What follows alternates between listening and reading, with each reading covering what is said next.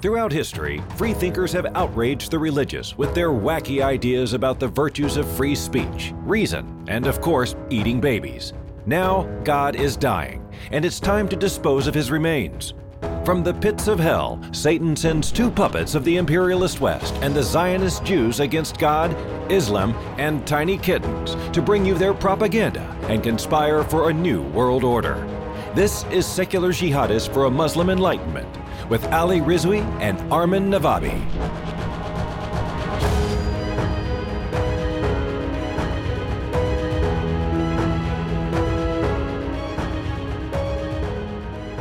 Welcome, everybody, to another episode of Secular Jihadists for a Muslim Enlightenment. Am I still choppy? No, that was good. Okay, I'll do it again. Welcome, No, that was good. That was good. That was good. That was good. You could- Okay. Um, uh, I'm. My name is Ali Rizvi, and with me is Armin Navabi. Armin, how are you?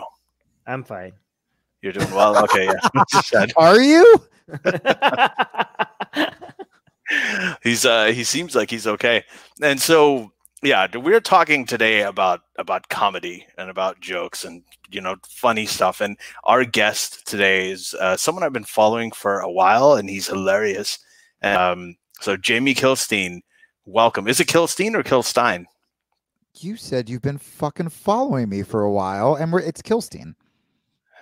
yeah i have been following you for you didn't know that No, no, no. Or- but you No, didn't know. how do you didn't know his know name, though? fucking name. It's Kilstein. you don't even know. to be fair, I've had. i've never uh, heard you say your name Yeah, I, i've I, never heard I, you say I, it I used I used to go on back when I used to go on TV. People knew my name, and now they just read libelous print about me, and it can really go either way: Kilstein or Kilstein. That, that's what I'm saying. Like that's all I've I've never heard you say your name. I've heard you just all do all kinds of other stuff. So I, I think it was fair. It's fair, Yeah, but yeah, now I know. It's Now I know, so- yeah. All right, but let's So- get to the heart of it. You used to like go into the juicy stuff. All right. So I people are wanted. So interested in. j- for those who don't know about Amy, was uh, so you you were like pretty big. You had a show called Citizen Radio. You Yeah. interviewed Noam Chomsky. You had Rachel Maddow. You had been on the. You've performed on Conan. You've been on the Chris Hayes show on MSNBC. You've done Things are uh, going. gr- things are going great. things well i mean i think they're still gonna go great but the and then right and then and then uh, that that Mhm. was a time when you were known as a male feminist right and you were sort of like i guess very sort of uh uh from what i've read sort of a preachy kind of leftist Kind of. I mean, I thought it was. I, yeah, we'll go into it, and like, I will 100% shit all over myself. But for the record, like in hindsight, back then, I mean, I was. It was a lot of like, "Hey, rape's bad." Like, I didn't think it was like the craziest extreme shit in the world. But yeah, I mean, I definitely, when I was labeled that, even though I felt kind of uncomfortable because I feel like the term male feminist sounds like I'm like driving around in a van trying to like lure in the women with like Tegan and Sara music. Uh, Mhm. I uh, I went with it because I was like, oh, people like me, and like, yeah, I think women should have equal rights. So like, fucking sure, I'm a male feminist, you know, and I still Yeah. believe the things I believe, you know. Okay, okay, but isn't saying rape is bad is so cringe because I didn't. I, I don't know. Maybe I'm like out of touch with reality. Yeah. But is there like a pro like yeah rape is great movement going out there right now that like that well, we need I to, would like- say fucking Armin. If you say that saying rape is bad is cringe, I would put you in that category. well, I mean, I just think like the the only reason why I think it's cringe is because I'm like, oh yeah. Also, you know what? Murder. I'm gonna stand, Well, yeah, take I a know- brave stance against murder here as well. Like, if No, while you're at it. I totally, I, I totally know what you mean. I mean, Right. and again, like it wasn't like I was like, "Welcome to the Jamie rape is bad hour." It was sort of just, you know, I mean, I was being.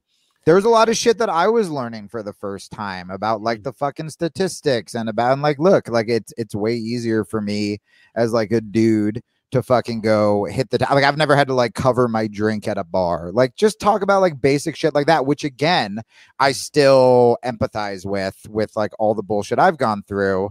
I'm like, yeah, there's some shit that fucking sucks really hard for women Yeah. that like Right. I'll never have to I'll never have to deal with. Um Right. but anyway, look at me. I'm going right back to the shit that got me in trouble. I really I really should have just made a living being the like fuck women guy and just being like, yeah, I was wrong. And then I can start the pro rape camp. No, no. I think I just I think it's good. So let me just tell everybody first that you have tonight's like a big night because you have a, a new album coming out tomorrow. It's kind of a first for you in a way that you know. Well, you're going to talk about uh, what's different about this album compared to the stuff that you've done in the past. Um, Yeah. So this it's- album is pro rape. Uh, to be clear, that, I guess that's Wow, the now- biggest, that's the biggest. wasn't- Well, considering it's called 25% capacity, I don't, I don't know. So the album's called 25% capacity, Mhm. right? And it's uh, it's coming out uh, tonight. Well, at at midnight tonight, I guess, and Yeah. then on iTunes, Spotify, everywhere. Uh, Jamie Kilstein, uh, 25% capacity, and then tomorrow you're also going to do a live stream like Yes. this. We're just going to live comedy. Yes. What And by, you gonna do that? and by the way, I should say I love you guys and thank you for having Aw. me. And I'm I'm I'm I understand the shit you've gotten. I can't wait to talk about that as well because like I have Yeah. I have I have thoughts on that too. Um and I I miss the days where the when I would go on podcasts, the introductions were like only like you've seen this guy on Conan, funny man Jamie Kilstein, and now the intros are always like very long, and they're like he's been through a harrowing tale, like and tragedy, and he's overcome, and he hasn't killed himself, and welcome the desperate Jamie Kilstein. And I'm like, hi everybody. but that's a lot more it's a lot more compelling right so so what we're what i wanted to kind of go through is your journey because i think it's really interesting there's some parallels with us Sure. i mean so you you had this time when you know you uh, had certain these political leanings Yeah. um you know which i think all of us do we've all talked about how we're all leftist liberals yeah, um and then uh, you know something that, so you had that incident right where you had Mm-hmm. these allegations from from women in your workplace right and well, so I didn't have a workplace. So just to be like very very Okay. clear before we get into like the allegations, uh, which is like at worst, if the articles were true, which a lot of them were not. Uh, Mhm. I was accused of cheating, which I hate that I fucking did that, and of uh, consensual one night stands.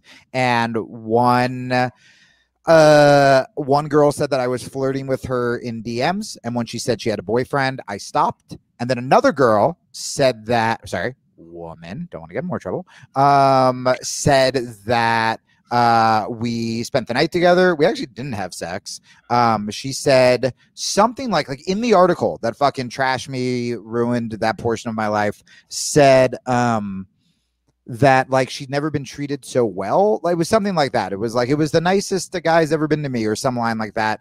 And then she said, um, but then he called me a road fuck on his podcast. And then Jezebel in the article said Jezebel could not find that quote in because- yeah in parentheses, yeah, because I'm not talking about slaying road pussy on my feminist podcast that I host with my wife.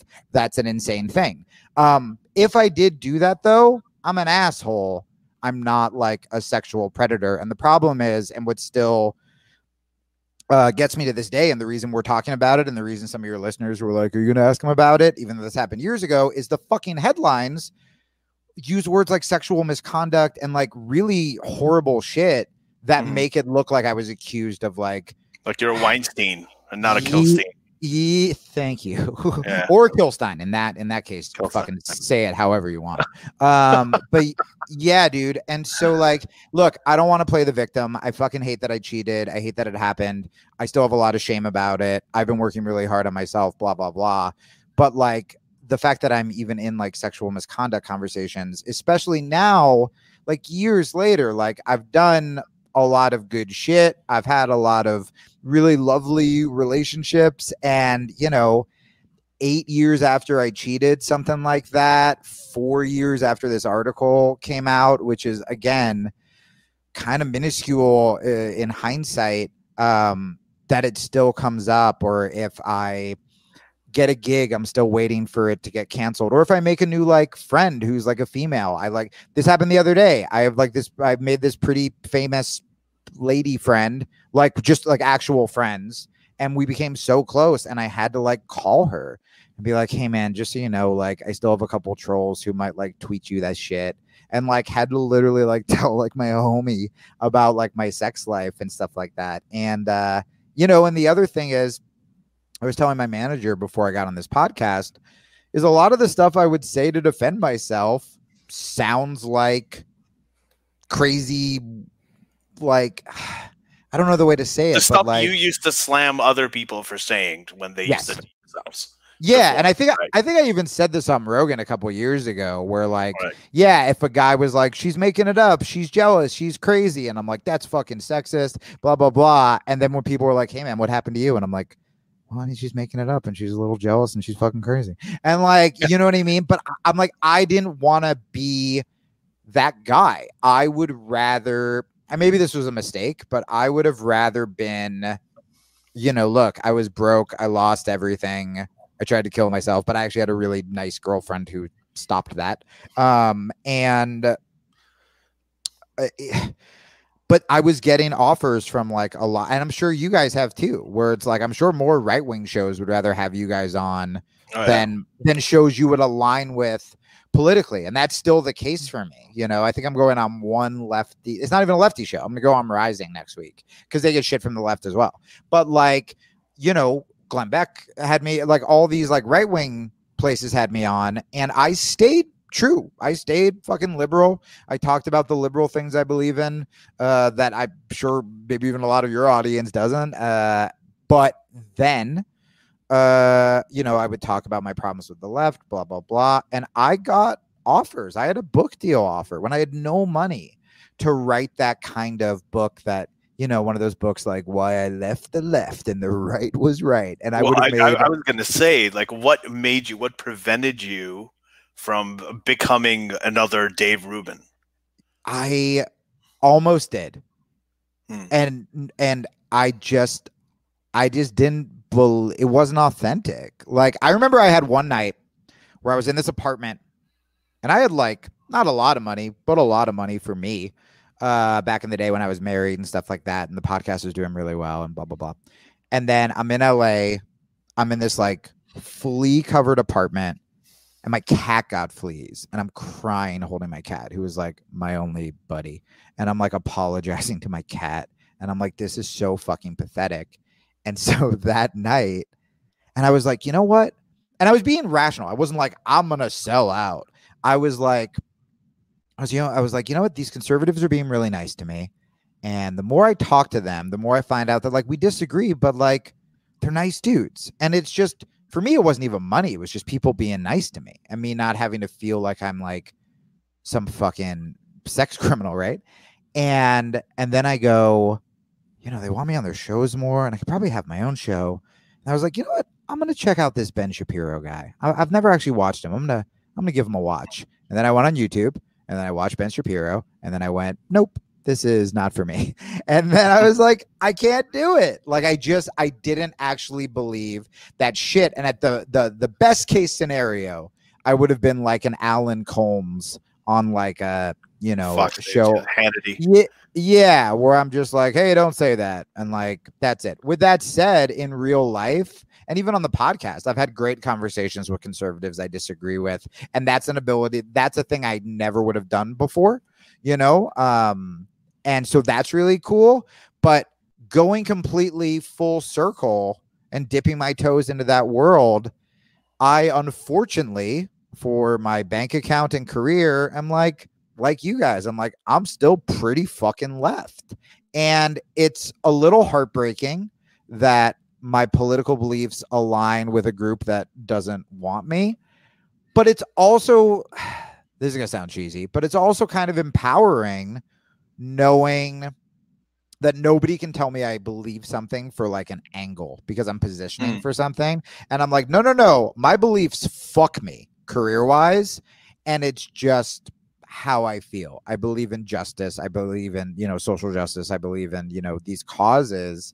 And uh and yeah, no one on the left wants me. So like, cool, man. I'm just gonna like try to help people on my podcast and talk about mental health and fucking pro wrestle and enjoy my life instead of fighting with people on the internet. Well, you're very articulate when you talk about all of this stuff. and It's actually really compelling.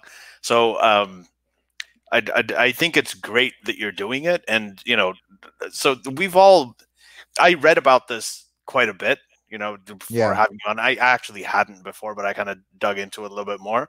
And I agree with you. I think those headlines there were a lot of headlines. When you look at the actual allegations, the worst of them, it doesn't seem like it, that at most they're equivocal. So, I mean, the, the point is that you know, right now you're here where you are. You've kind of been through what you've been through. Yeah. So let's just. We're yeah, gonna, and, and and like, and I totally I get it. And I mean, the thing is that like, I still want to fight for women who have had to deal with like actual predatory assholes. Mhm. And you know what I what's crazy because I still have so much shame about it. And what's crazy is whether it's my female friends, my feminist friends, or the the majority of my podcast listeners are female. Um, people will say shit like, I hate talking about this, but people will be like, I feel bad for you. And I realize that I kind of car- uh, compartmentalized a lot of the shame I had and a lot of the shit I've gone through. Where like there are times where like I had like a fucking anxiety attack when you were like, hey, we have to talk about this stuff. And like I had to call my manager and blah, blah, blah. And my friends will be like, Jamie, you have PTSD. And I was like, no, I don't. Like, because I hmm. don't want to make it about me and I don't want to be the victim. And I even said this on Rogan's where I'm not going to become one of those guys who's like, women fuck over men just as much. No, there are crazy fucking asshole women. There are creepy fucking asshole guys.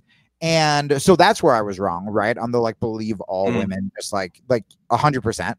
Um, I was definitely self-righteous. I was definitely up my own ass. I thought I was doing the right thing. You know, uh, Rogan always defends me when he brings me up, but sometimes he goes, "Yeah, Jamie just found like a niche and like ran with it." I'm like, "Buddy, I wish that was true. I wish I had like that much uh uh, uh like uh, career calculation where I was like, this is going to be great, or else it wouldn't have ended so tragically. Like I believed the shit I believed in. Um, but what I was gonna say is that I'm never gonna be the person, even with what happened to me, who says that men being accused is like as bad as fucking rape or whatever. What I will say is that, and my female friends say this all the time, is that when you do falsely accuse somebody, or when you do, you know, even the Aziz thing, when the Aziz thing happened, Me Too lost a lot of fucking steam. And the the problem is, is like, does it fuck over men? A hundred percent. But what's also not talked about is it fucks over women, and it fucks over women who were actually raped, who were actually in like emotionally abusive Right. relationships, because now you're just you're lowering the Hmm. the the bar, and so it's so much easier for guys just to be like, oh, that's just another fucking Aziz thing or whatever. Right. So, like, the way I look at it is that most of the accusations are legit. But if the false accusations, like, I'm just making up numbers right now, if Sure. the false accusations go up from half a percent to 2%, that's a huge increase. Yeah. And that 2%, that, that going from half a percent to 2% is going to do a lot of damage to the 98% for example of the correct accusations right because it's going to be so much so two percent like that that's a lot of stories that people are going to use as an example for why we shouldn't take the accusation seriously yeah. right and if you if you spread ideas about believe all women uh, without do, without any investigation or any due process you are going to encourage that half a percent to increase to two two percent by Yeah. telling people that you're welcoming all accusations or whatever they are right it's still going to be a minority but that's a major increase that is going to really hurt the 98% of the people that have serious accusations that need to be taken seriously Yeah, and I mean that's why what you guys do is important too. Is like people who have experience, like more women should speak out. Like I'm not going to be the fucking anti Me Too guy because I also think a lot of really good has happened. But I'm like, if if if you know more Muslims would speak out against uh extremism, if more women would speak out against that, if more cops would speak out against abuse, you know, it's like it's so bizarre that the groups we get affiliated with, we feel like, especially nowadays with social media, that we have to that we have to like blindly defend our group when in reality, like if I'm a cop and I see that George Floyd shit, I'm going to be infinitely more furious than my buddies who aren't cops. Like I'm a jujitsu guy, and if some guy was going around using like beautiful jujitsu to like attack women, I'm like, I'm gonna be like, hey, we should probably fucking stop that guy, right? Like, but instead, Yeah. we don't do that. We just feel like because we live in a time where everyone is just pick a fucking side. If there's no gray area, if you don't believe everything we believe, you're not a progressive anymore. If you don't believe everything, we, you you know you're this, blah blah blah. Um, you can't actually have conversations, and then people get so goddamn defensive that they won't call out their own because they're like, I just don't want to get shit, man, and so they just kind of be quiet and and and and, and back off. It's kind of like what you were saying about when you were uh, when you know you had the left. You're like the left doesn't want me, but you know I saw Ben Shapiro and I was like, no, I'm not going to do this because Yeah. you want to stay true to your beliefs, and that's you, know, you should be able to do that. It doesn't matter. Like your beliefs are your beliefs, just because they're not aligned with this other tribe Yeah. that tends to lean on the same side of things doesn't necessarily mean that they're any less legitimate and mm, that's one of the traps that you know to avoid tribalism people uh, or to to f- to uh, kowtow to tribalism people tend to try to choose sides so Yeah. that's how you end up with the Rubins going on the left but i i just want to say yeah sorry armin go ahead No, I just wanted to quickly show you how relatable the stuff that you're saying is. This is what I posted uh, just this August. I said I, uh, on Facebook. I mean, I posted on Twitter as well, but now I can't show you because I'm suspended on Twitter. Uh, I said I will never have. I, I will never have a why I left the left video. I promise you that. You fuckers, Whoa. you fuckers are not going to get rid of I me. love, dude. I pretty much wrote that in like a fucking article. Like, Oh, really? that's awesome. That's fucking awesome. And it is, I mean, I have the two things that have got me through are like, one, I'm not to be fucking bitter about this. I'm like, I'm not gonna, because I've, ta- I've like had people be like, hey man, something similar happened to me. And I'm like, oh yeah. And they're like, yeah, these fucking bitches. And I'm like, nope, nope, we can't be friends. Like, I don't want that, right? I just want to move on and be the best version of myself that I can be. And I also don't want to play the fucking victim. However, Right. like seeing that Armin, like that was such a ballsy way to put it because I I did kind of have like a relapse about this shit. Here's something really interesting that you guys will relate to that I I haven't really talked about because there aren't a ton of people who could relate to this, but so I pretty much haven't been political for the last couple years and it's been great. Uh, I've always been on the wrong fucking side by the way of like uh like career wise where I was super lefty under George Bush when people were like America rah rah rah you can't criticize us after 9/11. Then everyone was happy about Obama and then I talked about Obama drone striking people on Conan and then Donald Trump's the president, and it was like, finally, we can be political. And I was like, I'm not going to talk about politics anymore. And so I've never really, uh, I've never really calculated that correctly. But here's what's interesting. So I go on all these right wing shows, and I get a bunch of followers, and not a ton, but like let's say a thousand. And I'm I, I'm saying all my lefty stuff, but I'm also like, hey, you know, the left has to talk to more conservatives. There's gray area. What we're talking about right now. And the majority of emails I got, or DMs or whatever, were like, hey, I don't agree with you politically, but I think it's really brave and tribalism is bad. I would mainly speak out against like tribalism. But then uh, George Floyd happened. And, by happened, I mean was uh, murdered by a cop. And for the first time in a very long time, I posted a bunch of political stuff. And uh, when I say Black Lives Matter, I don't mean like the institution or the organization, but I mean like the concept of like black people matter, right? Like the very low bar. And dude, with suddenly all of these people that were like, man, we really love you because you like both sides. The second I was like talking about Black Lives Matter, I got so many, ma- lost hundreds and hundreds of followers. Then started Yep. getting messages that were like, "Oh, didn't you learn your lesson when you were like a lefty before?" Or like, "Hey, uh-huh. looks like fucking cuck McFeminist is back," or whatever. And it's like, are your beliefs so fucking shallow that mm-hmm. because I went through what I went through in my personal life, that suddenly means that I'm not allowed to think fucking racist racism is bad, systemic racism is bad. And Right. it just completely popped the bubble in this whole like I think there's a large group in this like we're above tribalism, center right, you know, mm-hmm. whatever who have made that their tribe that are completely full of shit.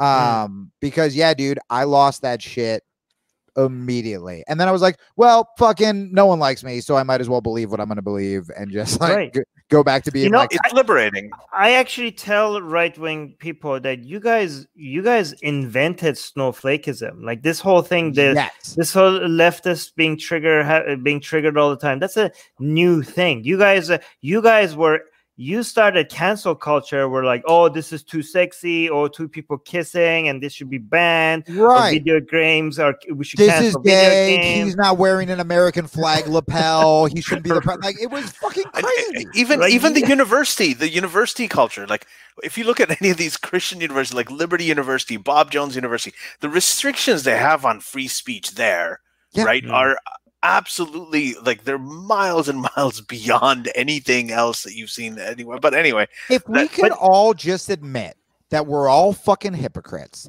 that we all have our beliefs, and that mm. like we should we can be open to conversation. Right. Because yeah, we are. Like all of us are fucking hypocrites. All of us have been triggered. All of us have been snowflakes. All of us have been, you know, this and that. All of us make an issue political when it's our side. I mean, how many times do you literally see, you know, something will happen and the left will be like, oh, here comes the right, making it all political. And then there's like a school shooting, and then the right will go, here comes the left, making it all political. wh- what's It's like, wrong with making things motherfuckers, we- political? I know Like, what, what does political. it mean? If something's political, it just means that you're elevating something that you feel strongly about. It means that into- guy's saying something that I don't want to fucking hear. So Yeah, I'm like, gonna I- say he's using it to be political. Yeah, and I, I don't even know what's wrong with that. Why is it bad? Like we all live in a society where we want. But anyway, We all so live I, in a I want to. uh, I wanted to actually get like for the No. because we've been talking about this for a while, but I want to talk about the comedy as well. But Armin, Oh, yeah. go ahead, say the last. no thing. just one thing like i i noticed how um you know i got so many people like uh, uh, unfollowing me and abandoning me and uh, giving up their patronage uh, when i said you know do not resist the rest. Whatever your color of your skin is do not resist the rest. That that Yeah. that's going to put you in danger if you resist the rest. So a lot of left-leaning people uh, thought that was, I was being racist and leftist uh, and um, and left me right? But uh, then now this Trump thing I can tell you, all the, a lot of the people that were clapping are like, "Yes, Armin, tell them." Now they're all crying. I'm I'm collecting MAGA tears. That's what I call it. Yes. Uh, when I say like, "Oh, this there's no fraud," like, I look at these, you guys are so loser. Like all of these conspiracy theories, bands, like now they're crying and they're leaving. And again, like we got um, same thing when it comes to religion. We got we got so many followers and supporters when we bashed Islam from like Hindutva people. And now when we go after Hinduism, the same people that were cheering us on now they're leaving. So it's really hard, but but like I mean, to but the but the good thing about this, okay, so we can complain and be like, oh, people don't uh, like we're being consistent and we're the only one that is like being objective, and that's why people don't follow us. But but to be fair, the people that stay with you, yes. they stay with you. Like after all of this stuff. Yeah. Well, it's and- enduring. Yeah, Yeah. you're fi- you're finding you're finding open-minded people you're finding your you know I, i've just gotten to a point where i just want to make art. I just want to make people happy. I just want to make stuff that makes me happy. And that if i what a line james. Um and that i will you know i'd rather have that thousand true fans and live in an apartment my whole life, but do dope shit with like cool people that I actually like respect, um, then I would have as much money as I had when I lived in Brooklyn and just be fucking miserable and not know what I'm doing and be I mean, dude, like my depression has like not gone away. Like I still it, it'll it'll flare up when things happen or when this shit comes up or whatever. But like my baseline is pretty fucking happy. Like I wake up every day pretty fucking happy and I'm still I'm recovering from all this stuff. Um but it's I believe what I believe for the right reasons. I'm not seeking out confrontation. I'm seeking out joy and like Mhm. me trying to be happy and trying to make other people happy. And it's all those bullshit cliches and platitudes you hear about leading with love, loving yourself, all this stuff. And that's all I've been doing over fucking quarantine. That's how the album came out. That's how these like Instagram sketches came out. That's why I'm like fucking doing wrestling, which I want to do since I was a kid, like everything.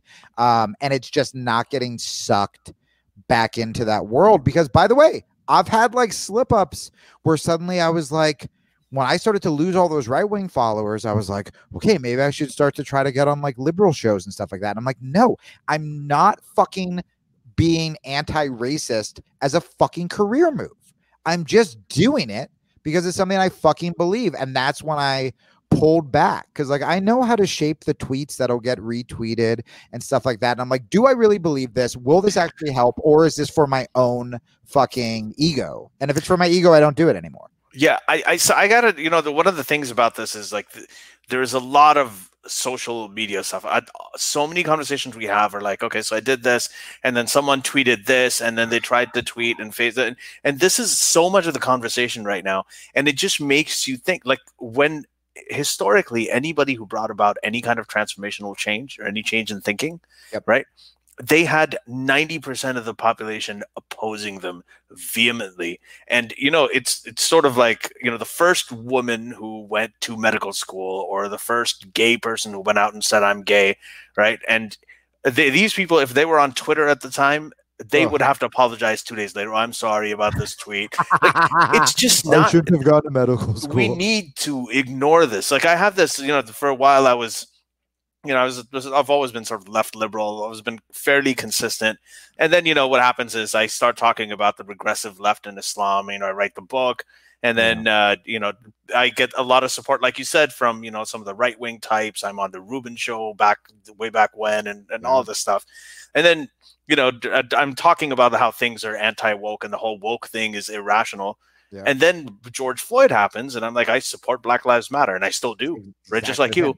And then now I'm woke, so and I don't care. I don't Yep. care, and I don't think anybody should. But a- uh, my so my question to Mhm. you is, with all of this stuff, with social media and everything, you have this album coming out. You used to do comedy before. You know, you had your appearance on Conan, like I think it was Yeah. almost ten years ago now. Well, Um, and oh, what was it? I think yeah, I think oh, 2011, probably. 2012. Yeah, yeah, yeah, yeah, probably. Yeah, and then now you know you've got this new record coming out. How is the comedy different? How has all of this shaped the way that you write? Yeah. So first of all, with what you were saying, I just want to just like add on. Like that was a great point. There's a line, and I don't know ex- the exact quote, but it's something about how revolutionaries are always the one with like arrows in their back. You know. Mhm. Um, and you are right about social media. And you know what's funny? Have you ever tried to explain to like a family member or someone who's not in political Twitter, like, yeah, so like Matt Yglesias tweeted something to this guy and then he retweeted and they're just like, I don't know any of these people. I don't give a fuck. yeah, Like it's not real. It's not real. Like I live in Arizona now. I've only lived in LA and fucking Park Slope, Brooklyn. And I've been in Arizona and I have conservative friends and I have libertarian friends and we agree on pretty much fucking everything. And then the people I live in kind of like an old when my cat died, I just started making friends with a bunch of like old widows because I just wanted to play with their dogs. And then I would be like, my cat died. And they'd be like, my husband died. And now I'm just a weird tattooed guy who's friends with a bunch of like old ladies with dead husbands. and I, I love them dearly. And we talk all the time. And I know some of them voted for Trump. And some of them I walk by and I see fucking Fox News and I'm like looking in the window for the dog. And I know for a fact that I've done more to bring joy to their life and that they've done more to bring joy to my life just through these human fucking interactions.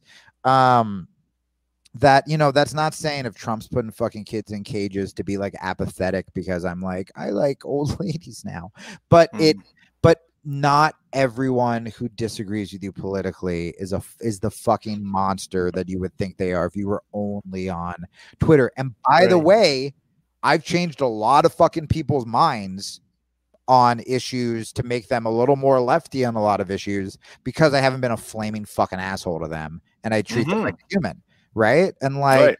so even if you're trying to just be sneaky and you just want to convince people, being a fucking asshole isn't uh, the way to go. Uh, so with comedy, this is the first album I've written or I've done where I just got the fucking funny.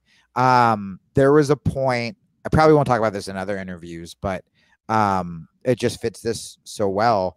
There was a point when I was getting really big uh, in the lefty space that, and I would do these kind of rants that I would sit there and be like, okay, what lefty issue have I not done yet? And I would be like, okay, I guess I got to do like an abortion one, or like, I guess I got to do like a vegan one. Whereas now I'm just talking about my life. Like it opens up talking about COVID. This is the first year I've ever been single because I'm codependent. And it's funny. I went from like thinking I was Bill Hicks to suddenly I think I'm edgy because I'm talking about dating because I've just never talked about dating. I've done stand up for fucking 16 years and I've never talked about it. I've never told sex stories. I've never whatever. And I do it in my own way. So like there was a Noam Chomsky reference that got edited out. Uh and but like I talk about being lonely. I talk about like sadly dating 20 year olds who I have nothing in common with. I talk about, uh, I talk about a, th- there, there's a political sex story about when I was in that scene, a girl who told me to eat her feminist pussy. And I get to do this whole fucking political sex joke, like shit that, shit that I would have been like, am I even allowed to say the word pussy? And what's so fucking cool is I look at my audiences now at comedy clubs when like half of them don't know who I am. They just got free tickets. And I know there are fucking conservatives because I'm in Arizona. I know there are liberals because there are fucking 20 year olds there. And they're all laughing at that same shit. And they're all, and then that means I can do something that trashes Republicans. And then I can do something that makes fun of woke people. And everyone is laughing at all the fucking things because I don't have a goddamn agenda. And I'm just, honing my skills as a fucking comic. And I'm like, what is the funniest possible thing to say here? So that's the album, you know, and I'm really all of my like Wokey McWoke albums went to number one. And I just I told my manager, even though I'm not getting on a lot of shows, I've lost a lot of my following. I was like, dude, I'm gonna get this to fucking number one. like it sounds so fucking crazy, but yeah, the political stuff is in line with what we're talking about. It goes after both sides. Um, it's filthy. It's fucking funny. It also talks about loneliness. It sounds like 2020. I didn't record it at any of my club dates. I record the reason it's called 25% capacity. I, I wanted to get it out before this year. So I wrote a lot of the material uh, in quarantine. A lot of it was written after doing like a lot of mushrooms. I talk about that on the album, and I was like, we just have to find in Minecraft, uh, right? I don't know if YouTube allows us to say that. I don't know. Oh, by yeah, what? You did. You were doing mushrooms in Minecraft, I think. Oh no, no, no. I, I, uh, my is Minecraft the video game? No, we have to say. I, okay, that's just a oh. way of oh. getting away against terms of service, oh, like drugs and stuff. Yeah, yeah. Right? you were doing mushrooms. Yeah. right. Oh uh, yeah. I, I, I, was vividly dreaming and seeing how we're all connected in the universe. Um, I am so lost. Yeah. So no, I, I, I don't. I'm know. with you, Armin. I got you. Um. So I talk about all this shit, and I recorded it. I just called my manager. I was like, "We have to record it like this this month.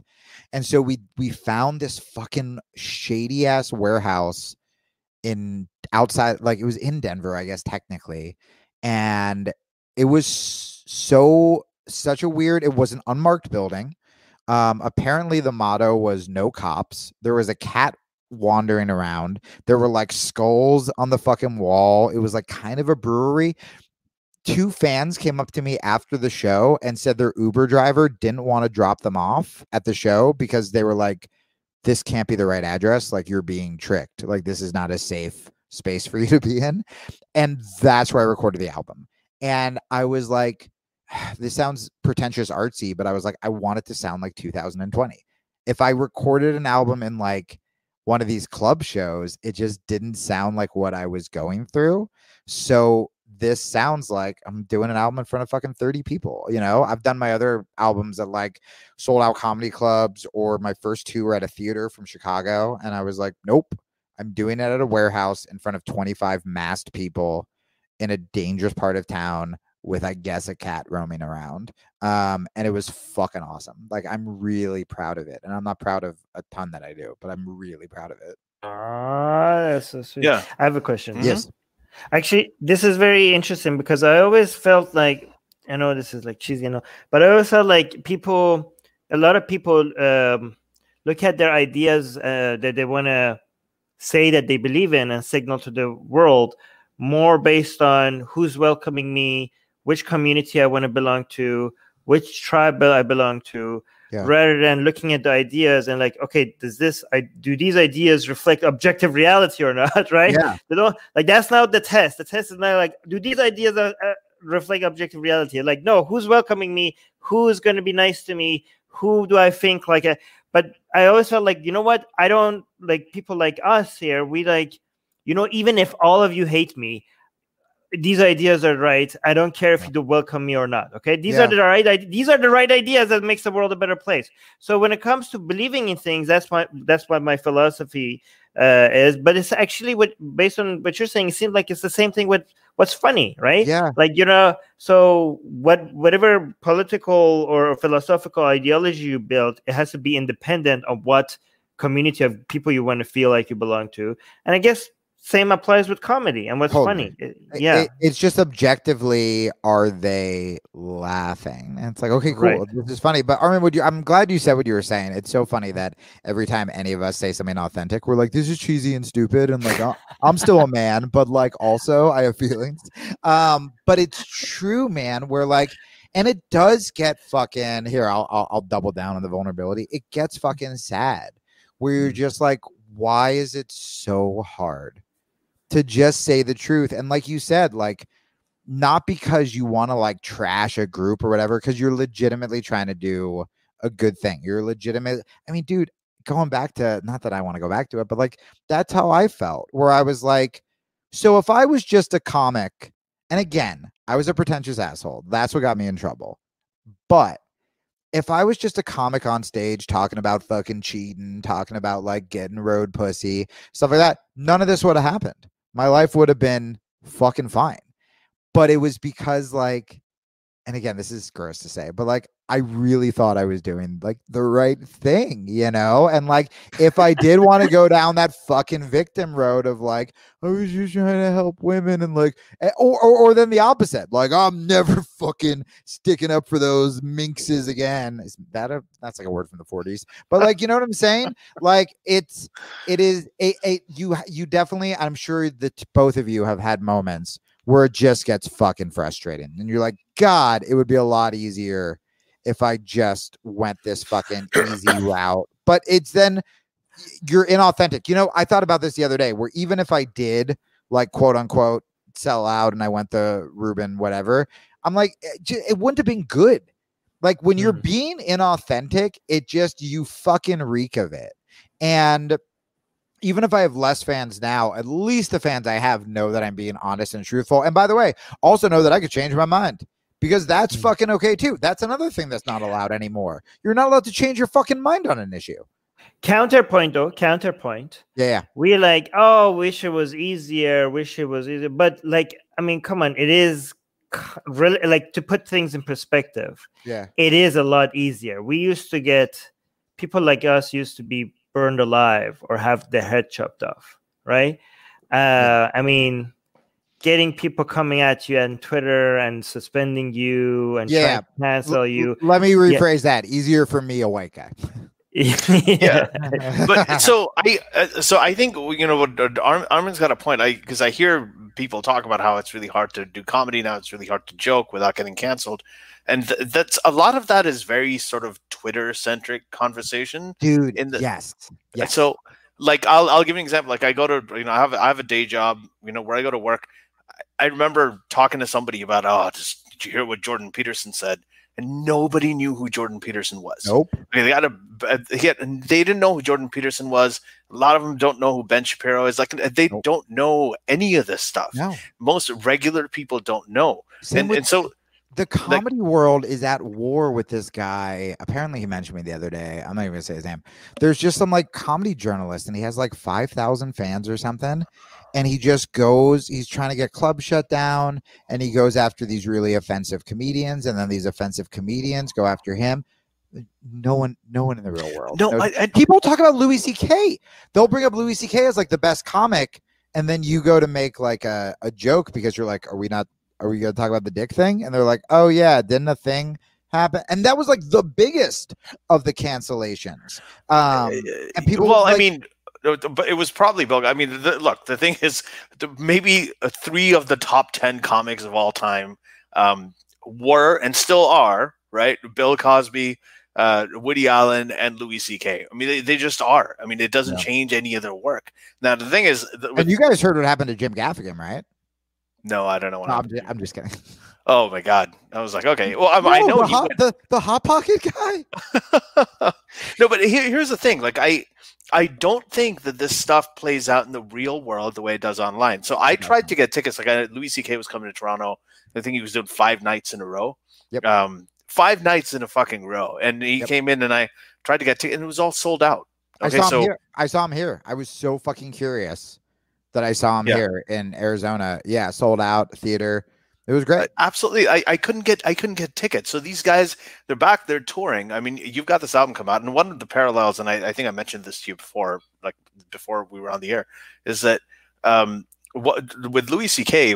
His main story is he really made it big when he hit forty, right? And Yeah. he was doing comedy for I think like a decade and a half or something, um, and then uh, he started talking instead of like writing his jokes sort of the way that he did. He started talking about his life because he thought nobody'd be interested in his kids, nobody'd be interested in the other stuff he was doing, and then he just turned it around and started talking about his life, and he hit it Yeah. big. Uh, George Carlin had a similar story. I mean, he was.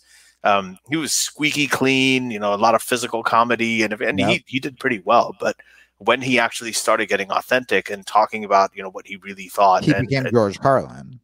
As people relate to you, man, people out in the real world, I, I think there is a big pushback happening against this sort of uh, getting pissed off at everything wokeness thing.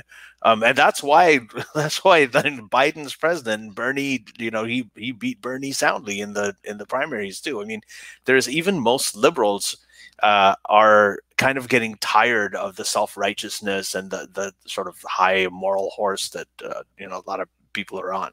Yeah. Well, and I saw uh and you also wonder like what would happen to Carlin or Hicks or like Susanna in the chat just brought up fucking Pryor. Like Pryor literally talked about like uh Pryor w- maybe the best comedian in the world brought Yeah, up yeah, yeah. you know literally literally talked about like doing crack and abusing his wife and like you know what i mean like the my biggest problem with cancel culture isn't that like you know assholes aren't being are being called out but it's also that there's no room for forgiveness and that was one of the things that i really loved about the left was prison reform was this idea of like redemption right and like people being in like horrible fucking uh situations and coming back as like better more evolved human beings and with cancel culture like people just wanted louis to die. People just wanted me to die. Like you should never fucking work again and it's like look that's what courts are for right? That's what prisons for. And and and if you don't want to see someone like that's cool. But the other thing i've noticed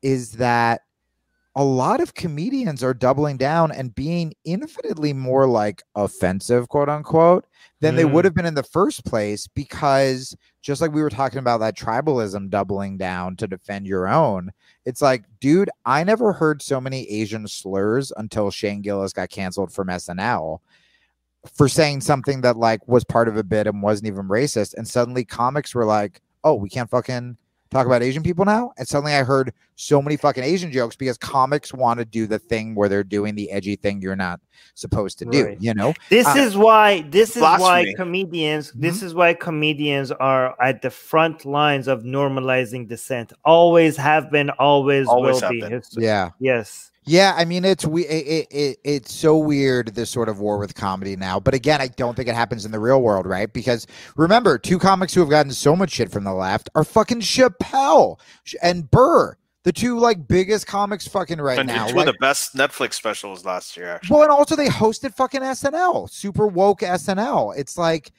I think this Twitter world we live in, it's Mm. almost, it's like cancel Well, culture hipsters. They where- canceled where- Kevin Hart. I mean, Kevin Hart. He's Right. like a sweetheart. Like they just, I, man. You know, the the thing is, I I just think it's coming back around. I I think you're right. One of the things that we have in common is like you know with Armin Navabi, when someone tells him that you cannot draw this cartoon. He Oh, yeah. says, "Fuck you! I'm gonna Yeah. go this cartoon, and I'm gonna draw ten more." And Yeah. that's, I think, what com- like I remember, I know what comic like. You know, when you're at a comedy show I'll- and you hear I'll someone, show you the cartoon after the live stream Yeah, is over. then. and Yeah. you, you know you have the uh you, you have someone telling a comic like okay when you go on stage just try not to mention this or that and most of the time most of these people the good comics will go up uh, and they will specifically make it a point to talk about that thing they were told not to talk about That's what that's what I do. that's remember- it- it- I remember once when I realized I had to go back and start training jujitsu again was when I got booed so badly at a 1 a.m. show in Scotland where the uh where the security guard had to get me off stage because and I quote he said I've never heard such specific threats being shouted at someone and what happened was I was doing all this like pro abortion stuff and they were screaming at me and yeah literally instead of trying to win the back i mean now i can like win an audience back but i just went you know what? You guys must have just misunderstood. Let me start again. And i just started doing my entire set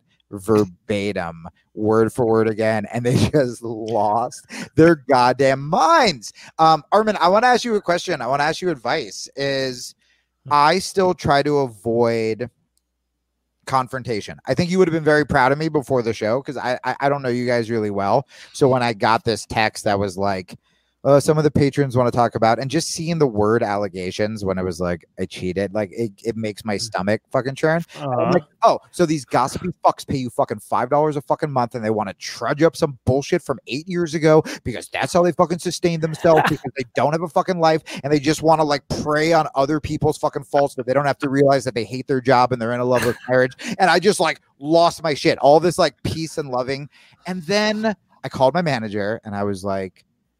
No, I should just do the show and be myself and win people over because that's all I can do. But there's a part of me, dude, uh, and this is to Armin with the cartoon thing, where like I just got sad at first, and I'm like, maybe I just shouldn't do it. And like, do you have moments like that? Like, like when you go, oh, I can't write this, fuck you, or like I still don't tweet stuff that aggressively anymore. Um, I, I mean, I guess I will. I, I but the but not, I mean, not really. I still I feel like I've kind of like because I'm living a life now and I get to make stuff and I know I'm helping people or whatever. I don't love rocking the boat, even though I still Mm. do. I do on stage and I will, but like on social media and stuff. Are you? But I have friends, man, that are just so fucking confident that they're like, I know I'm doing the right thing. Go fuck yourself. I'm an artist. Do you, when you do that stuff, are you like pissed you have to do it? Or do you Mm. have that kind of just confidence of like, fuck you guys, I'm doing it. I don't care. Uh, okay, so first of all, I do agree with both methods. I think like there's two different methods for different different strategies for different goals, right? When when it comes to changing people's opinions, like I don't know, Trumpists or wokey leftists or Mus- fundamentalist Muslims or average Muslims or Hindus or Christians, I always think like being friendly, being nice, having one-on-one conversations with them that shows that you could get along even if you have passionate disagreements with each other that works the best okay? That works the best being friendly with them. Uh, but when it comes when when we go out full on aggressive and offensive that is not necessarily for changing people's opinion about something that is because we're pushing back against red lines that are being drawn against that has a different goal. That's not about like oh hey muslims have you considered that islam could be complete bs that's a different thing. When people say you can't draw this you can't say this that's the tactic that we use to be like no we're gonna double like whatever every time you draw a red line around us we're gonna double down against this Yes. because you're, if we don't your red lines are gonna turn into walls okay Yes. we're gonna be as offensive as we possibly can be and we're gonna push back against it so that's why we use that strategy just do i something like I, I yeah I, I wish i didn't have to it would be so much easier if we didn't have to do that Right. like but usually usually it doesn't get to me because I've, i'm used to it but this recently because of the uh, for the past 15 years it, um, like I had to move. Uh, I had to change address twice because of death threats, right? Um, and I had to. There's, you know, I I, I couldn't go see my mom um, when she was she got cancer because if I did, I would have been hanged to death. You know, so like I, but but only recently I felt like maybe I should stop. But then I doubled down after because recently I went after. Um, I started blaspheming against Hinduism, and these people decided not to come after me. They decided to go after my family um, and seeing members of my family, for example, uh, get the backlash That was sucks. first time I felt I felt like maybe you know maybe it's not worth it. But then Yeah. I quickly got over that, and Yeah. then we're like, you know what? There are way okay. This is what get, keeps me going. Like there are people that are pr- paying much much higher prices than we are for the things that they're saying. There are secular activists right now in Bangladesh, in Saudi Arabia, in Iran, and even in Malaysia and Tunisia and Egypt. And these people are at the front lines of fighting for normalizing dissent, normalizing blasphemy, normalizing, uh, fighting for freedom of expression. And they're paying for their with their lives and their safety and their security and their freedom. So I felt like, you know what, I'm not really in a position to complain just because people are making pornographic images of children in my family, of children in my family, and spread Right. and making sure it gets to them and they see it. I like, yeah, that's tough and all, but it's not really something that could stop me. Yeah. So that's my answer. Yeah. That's I gotta. awesome, I want to add one thing to that. Like a, a similar. The one time that this happened to me, and I remember pretty distinctly, is when uh, the there was a Bangladeshi secular blogger named uh, uh, Avijit Roy. He was actually from Atlanta. He was American, um, and he went to uh, Dhaka in Bangladesh for a book fair. And over there, he was attacked by these fundamentalists, and he was basically he was hacked to death in the streets with just in the streets in front of people with Whoa. machetes, right? So he was killed, and then we heard about it, and I had corresponded with him. I think like two weeks before he died. Um, at that point, I, I was talking to you know Faisal Said Al Mutar, who's the Iraqi refugee activist right, who runs uh, uh, Ideas Beyond Borders, and we because we used to work together a lot, uh, and I, uh, you know, we we talked, but like, should we? Is it really worth it? I mean, this is insane because that's the first time I thought I was like, this is this feels so personal, so close to home, and you know, we we also have other friends who are in jail in Saudi Arabia, in Pakistan, uh, places like that. So you know what?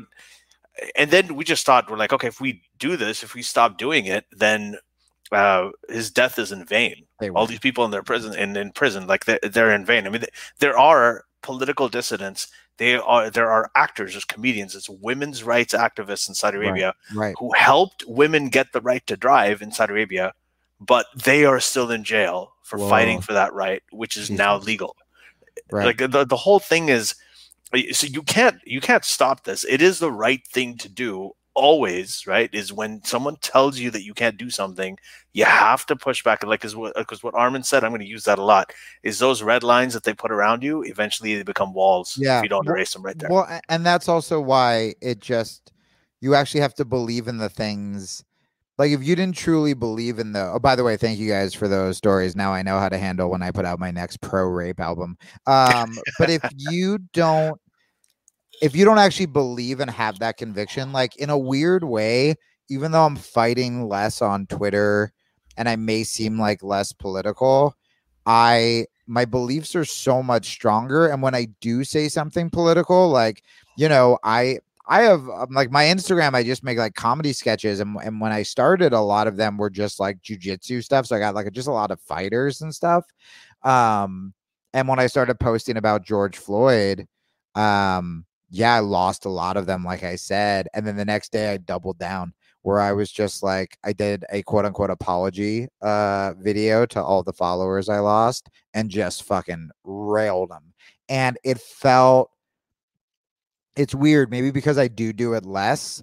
Um, but it was just because it was something I truly, truly cared about. Yeah, you get that feeling where you're like, fuck you guys, this is authentic. I know I'm in the right. I know I'm doing the right thing.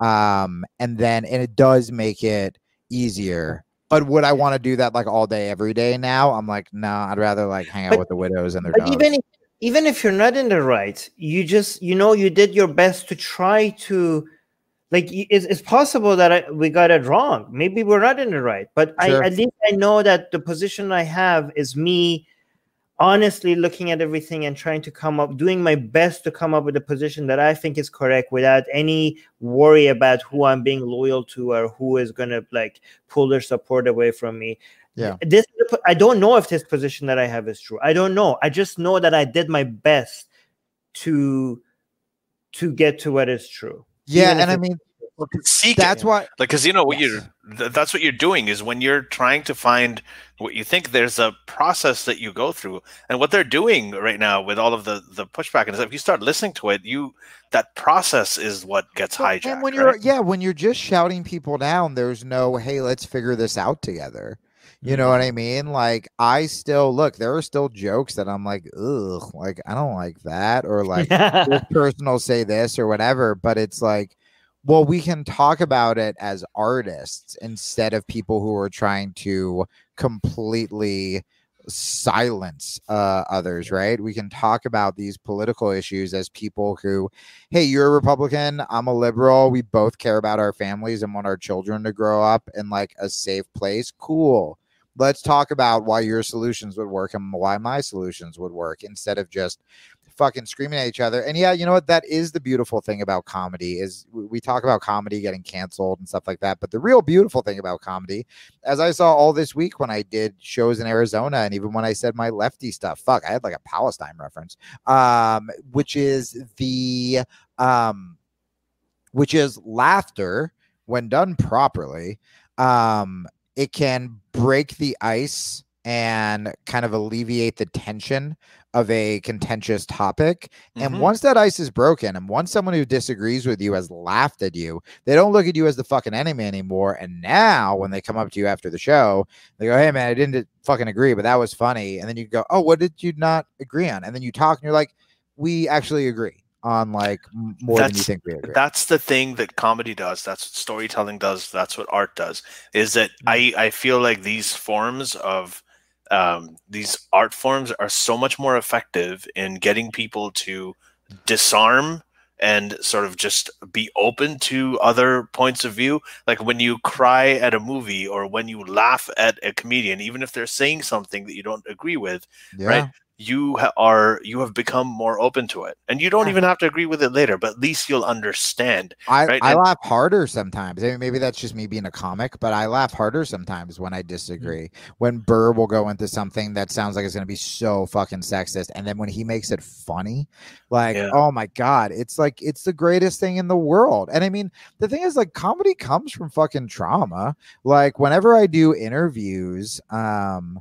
And they're like, "Hey, were you the class?" Like, for people who don't know me, who don't know my tragic backstory, are like, "Hey, were you the class clown?" And I'm like, "No, the class clown beat the shit out of me and called me gay. Like the reason that I became funny is because like my mom was an alcoholic, is that like my dad had fucking anger issues. They're better now, but like, and that like when one of them, like when the ambulance was pulling up to our house on like fucking Christmas or like some ridiculous situation that we've been in, me and my brothers were trying to make each other laugh because once we could laugh, we, that would stop us from fucking crying and then we could start to like it breaks the ice and then we could start to battle plan like what the fuck are we gonna do now like my humor was straight up developed as a self-defense mechanism not because like i wanted attention Mm.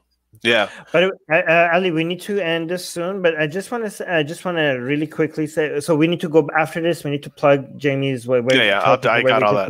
go ahead Yeah. So, what you're gonna say. but before before I, I just want to highlight that we don't need to like. I, my, my I personally don't think we. Uh, it's not very. It's not. I. This is my personal belief. Maybe it's wrong, but um, it's not a good idea to tell people like, "Hey, let's get along because look, we agree and stuff." Because I don't want to suggest, I don't want to promote the idea that we need to agree to be able to get along. yes. I want to promote the idea that we could passionately disagree and be fundamentally against all each other's positions uh, and argue about them and still get along, right? Yeah. So I do want to highlight our disagreements more than our agreements and then demonstrate that we could still be friends as a way to make agreements not a con- condition for friendship. You know, like Armin and I have had some pretty heated exchanges here on this podcast and previous episodes, and we don't agree on everything. In fact, we disagree on a lot. But Yeah. Mm. well, um, that's why you reported him on Twitter and got him uh, kicked out. that, that was me, So- Jamie. Why? Why did you have to say it? I just want to. I just want to sell as many albums as possible, man. I'll, I'll do whatever it well, takes. let's let's do that. Let's do Well, that now. It's very soon that your album is drop. It's called 25% capacity. It's going to be on Spotify. It's going to be on iTunes. It's going to be everywhere. And you're going to do a live comedy tomorrow at what time?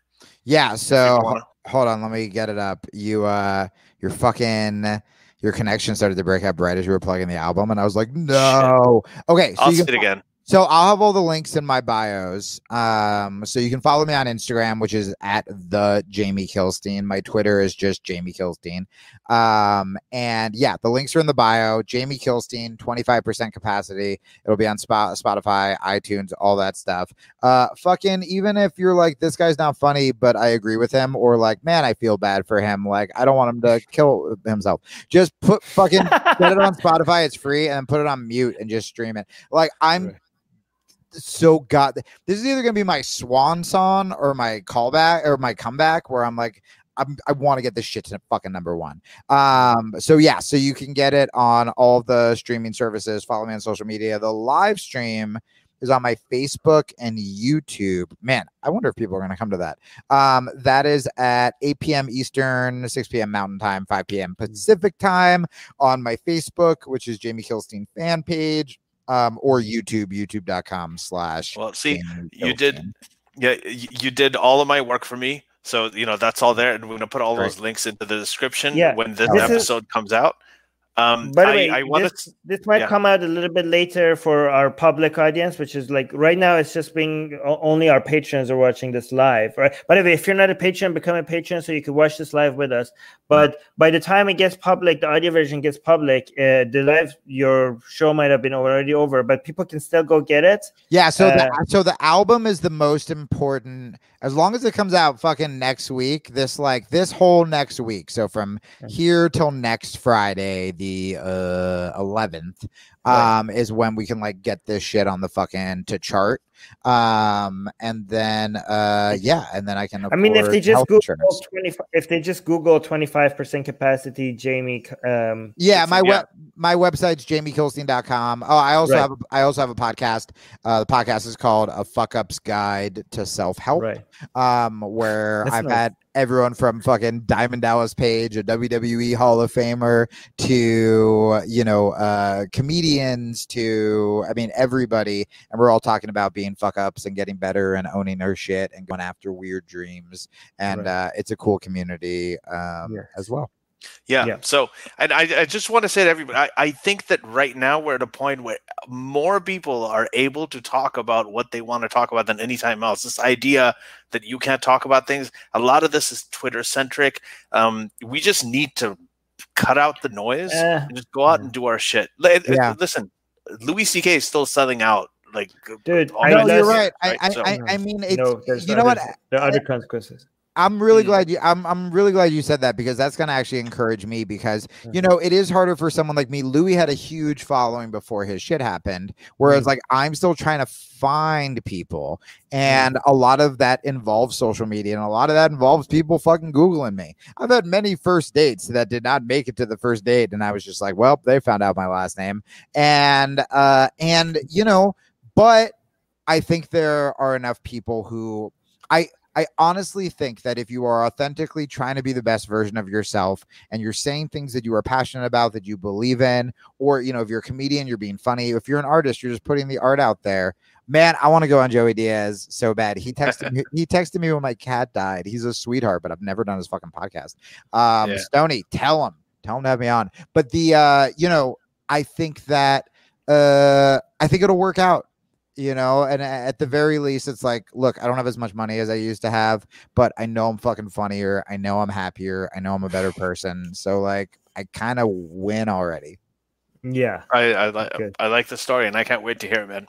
dude i'm Right. so excited to hear what you guys uh think i hope you like it I'm Yeah, a fan now. that's I'm great. a fan. Thank you for joining us, Jamie Kilstein. Uh, 25% capacity, and then uh, you know, check it out and hear it, and tell your friends. And become a patron unless you're struggling financially. If you're struggling financially, do not become a patron. I'm telling you, do not. If, if you're struggling financially and you consider like, oh, I like this guy, maybe I should support him. Nope, do not, do not stop it. All right. Yep. I cannot become a patron.